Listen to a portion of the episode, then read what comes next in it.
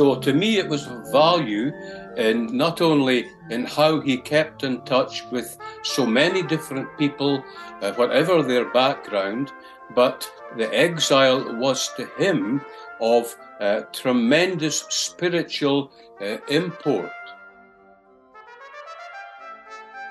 Hello and welcome to Theology on the Go. My name is Jonathan Master. I am joined, as always, by my friend and co host, James Dolezal. James, how are you today? Jonathan, I'm doing well and looking forward to uh, speaking with our guest about one of the luminaries of the Scottish Church. Yeah, it is an honor to welcome our guest today, Bruce McLennan. He's a church historian. He's written a number of books. We're we're going to spend today talking primarily about uh, his most recent book, Samuel Rutherford of Anwoth, a study in pastoral care. So, specifically um, looking at Rutherford's pastoral work. Uh, so, uh, Bruce McLennan, thank you for joining us today. Thank you. I wanted to begin by asking a question about Rutherford. Uh, many of our listeners will be familiar with him, or at least familiar with aspects of his life. Could you give us a, a, a, synopsis of the life and the broad significance of Samuel Rutherford? Why is he a Scottish figure so worthy of our study and attention today? He had uh, an interest in all aspects of Scottish church life. Uh, it's clear from what I've written, I think, that he had as his first love uh, preaching the gospel and shepherding the Lord's people.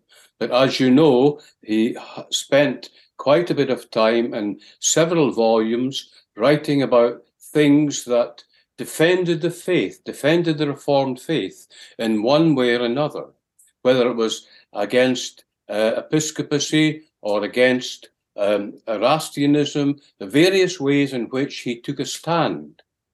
He had a, a, a, a varied life. He spent only nine years and then some months in the pastorate where he was uh, so attached. But then he was taken from there to go into uh, professing theology in the new college in St Andrews.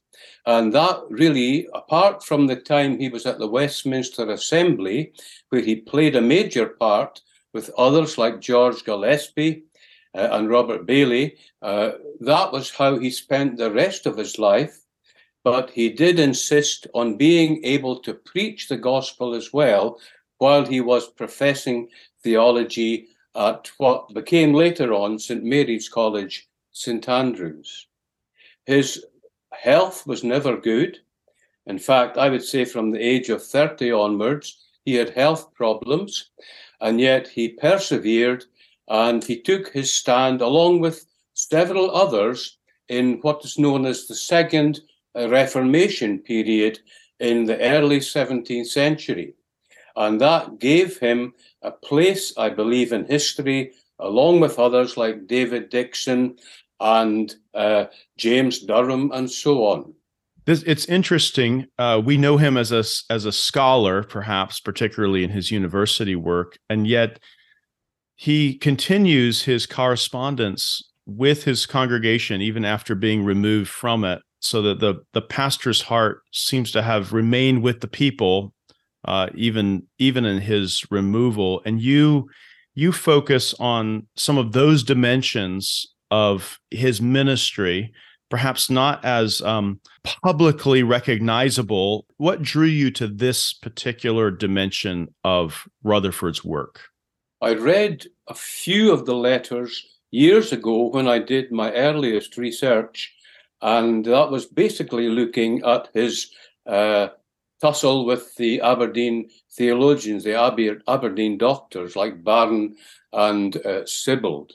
But I have to confess, at that time, I didn't read all the letters. Some years later, I began to read them again, and I read the different edition uh, by James Stephen, who, instead of doing it chronologically, he uh, put them into categories like uh, letters to women, letters to ministers, uh, letters to some soldiers, and so on. And that gave me the idea of doing something uh, similar Uh, but what particularly attracted me to this was what I have in chapter four of the book, where I uh, have the title um, um, The Growth of a Soul. Because what I never realized in the past was the impact that this exile or banishment had upon Rutherford himself. Now, one of the uh, earlier writers, Robert Gilmour, said it is characteristic of the age of Puritanism that his banishment was to Rutherford a revelation of self. And as I looked at these letters, uh, particularly the first uh, six months to a year of his exile, what a spiritual growth he experienced there. So to me, it was of value in not only in how he kept in touch with so many different people, uh, whatever their background, but the exile was to him of uh, tremendous spiritual uh, import. He was wanting to know the Lord better. He was wanting to uh, get to know the, the giver and not just the gift, as he put it. And as I read his letters, I was impressed with the way he seemed to be taken up with passages like Philippians 3, verse 10, which comes out in some of his sermons also, that I might know him and the power of his resurrection and his sufferings. One of the writers, one of the, the men he wrote to, uh, Minister uh, of Irvine, Hugh McKail, said, he said to him, His dealings and the way of his judgments are past finding out. No preaching, no book, no learning could give me that which it behoved me to come and get in this town. So the impact on him, first of all, and that would have an impact also in the way he was able to counsel his uh, various correspondence. And the way he did it, of course, was he was never superior, he was self effacing, he was self critical, he never talked down to them, but he treated the various uh, classes of people and ages of people uh, with the same respect and with the desire to see that they were truly uh, the Lord's. He stresses things like the need for conviction. And I was taken also with the fact, and it's on page 105 of the book, I believe, where he sounded very modern, where he was insisting upon we should know Jesus as Savior and not just as Lord. Let me read one uh, uh, short extract to James Lindsay uh, in September 30, 1637, where he says, But oh, how many of us would have Christ divided into two halves, that we might take the half of him only. We take his office, Jesus, and salvation, but Lord is a cumbersome word, and to obey and work out our own salvation and to perfect holiness is the cumbersome and stormy north side of Christ, and that which we eschew and shift.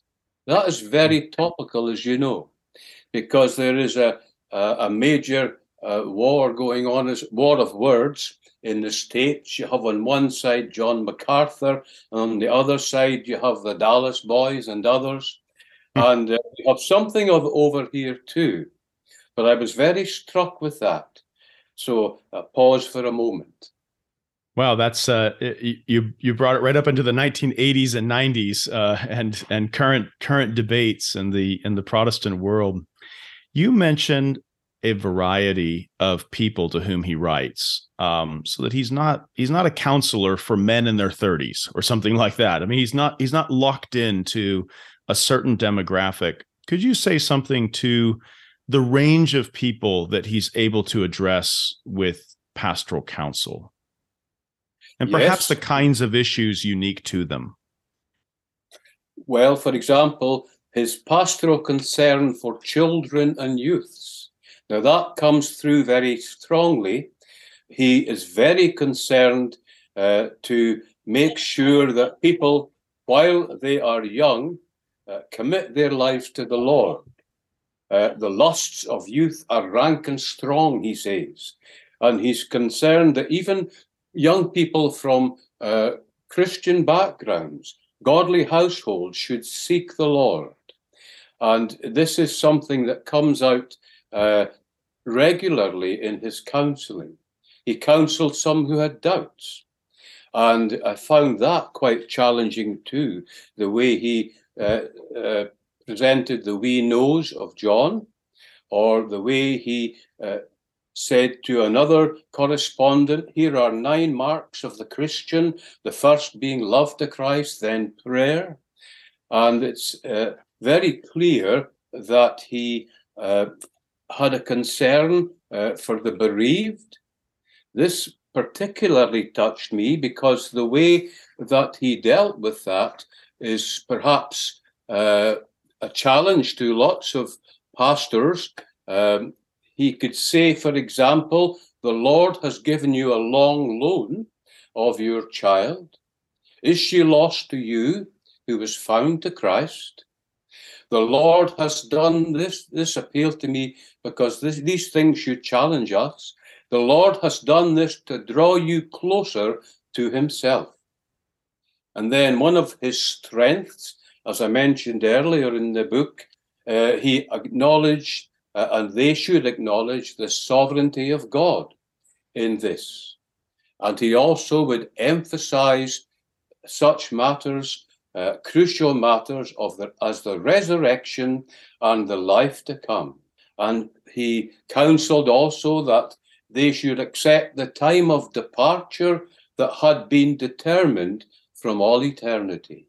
Rutherford, as you as you note, had a number of difficulties in his own life, things that he did not expect, uh, and things that he had to endure. And and by and large, the Lord used those to bring him closer to himself and and caused Rutherford to understand himself better and and and Christ more deeply.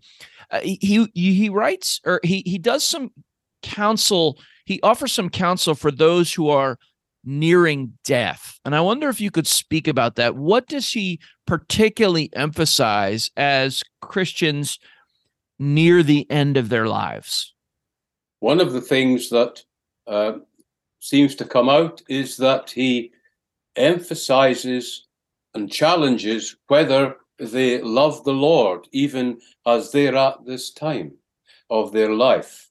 And whether it was well known people like James Guthrie or uh, George Gillespie, uh, he uh, would uh, ch- uh, challenge them to say, You've been preaching about this, you've been telling people about the way of salvation, uh, for a number of years now. Are you now prepared to take uh, the Lord's words that He has come to call you to be with Himself? And He would get the response from these people that they were prepared, that they were ready, that they've accepted that their time has come to be uh, with the Lord. So he was challenging um, well known Christians, even even at the point at which they were about to face their savior challenging them on their love for christ and love for christ passionate love for christ is of course one of those things that rutherford is is best known for but he's it's it's striking that that's that's what he is emphasizing even as as one nears nears the end. Yes that, that is correct yes. Bruce, we're really grateful uh, for your work and bringing uh, Rutherford, the pastoral counselor, uh, into view um, uh, more clearly for us, and a- adding that uh, perhaps to our our perception of his of his other uh, excellent gifts and really really grateful for your work in in showing us the man who though many perceive him an academic was still uh, very much at heart and in practice a, a pastor of people preparing them for the life to come. So thank you for helping us to to see that and giving giving us a model to emulate ourselves. Thank you very much. Thank you. James, one of the things that occurred to me when we were uh, preparing for this interview is that uh, although some of our listeners will be familiar with Rutherford, they probably won't be familiar with this side of him. And then and then there are many who may not have heard of him at all. Maybe they've had contact with some of his writings, but but uh, but may may not have. And so one of the things to emphasize about this book and to commend about this book is there is a brief biography of Rutherford in this book. So if you want a, a kind of introduction to the man and, and to why he's so significant, this book will will actually get you there. It's not entirely a biography. It's it's actually it, it sort of zeroes in on one aspect of his life and and and uh, and the letters in particular that he wrote uh, pertaining to pa- pastoral matters. But I actually would say it is a good place to start if you want to learn a little bit about Rutherford, and it's and it's it's, it's very accessible, under 200 pages. I think around 150 pages, and so um, uh, we I, I would commend it actually as an entry point to Samuel Rutherford. Yeah, it is a nice. It, it the biography part could almost stand alone as a small intro um, but then coupled with the various emphases in his pastoral ministry and really so much of that is in written correspondence and so we you know nowadays perhaps much of your pastoral ministry is in live conversation with people so it doesn't become part of a, a record so to speak uh, but because of his removal uh, from his people we and because he was a prolific letter writer uh, we do have so much of the correspondence and counsel that he gives. And the you know the time and the place are different but the concerns of the soul are the same.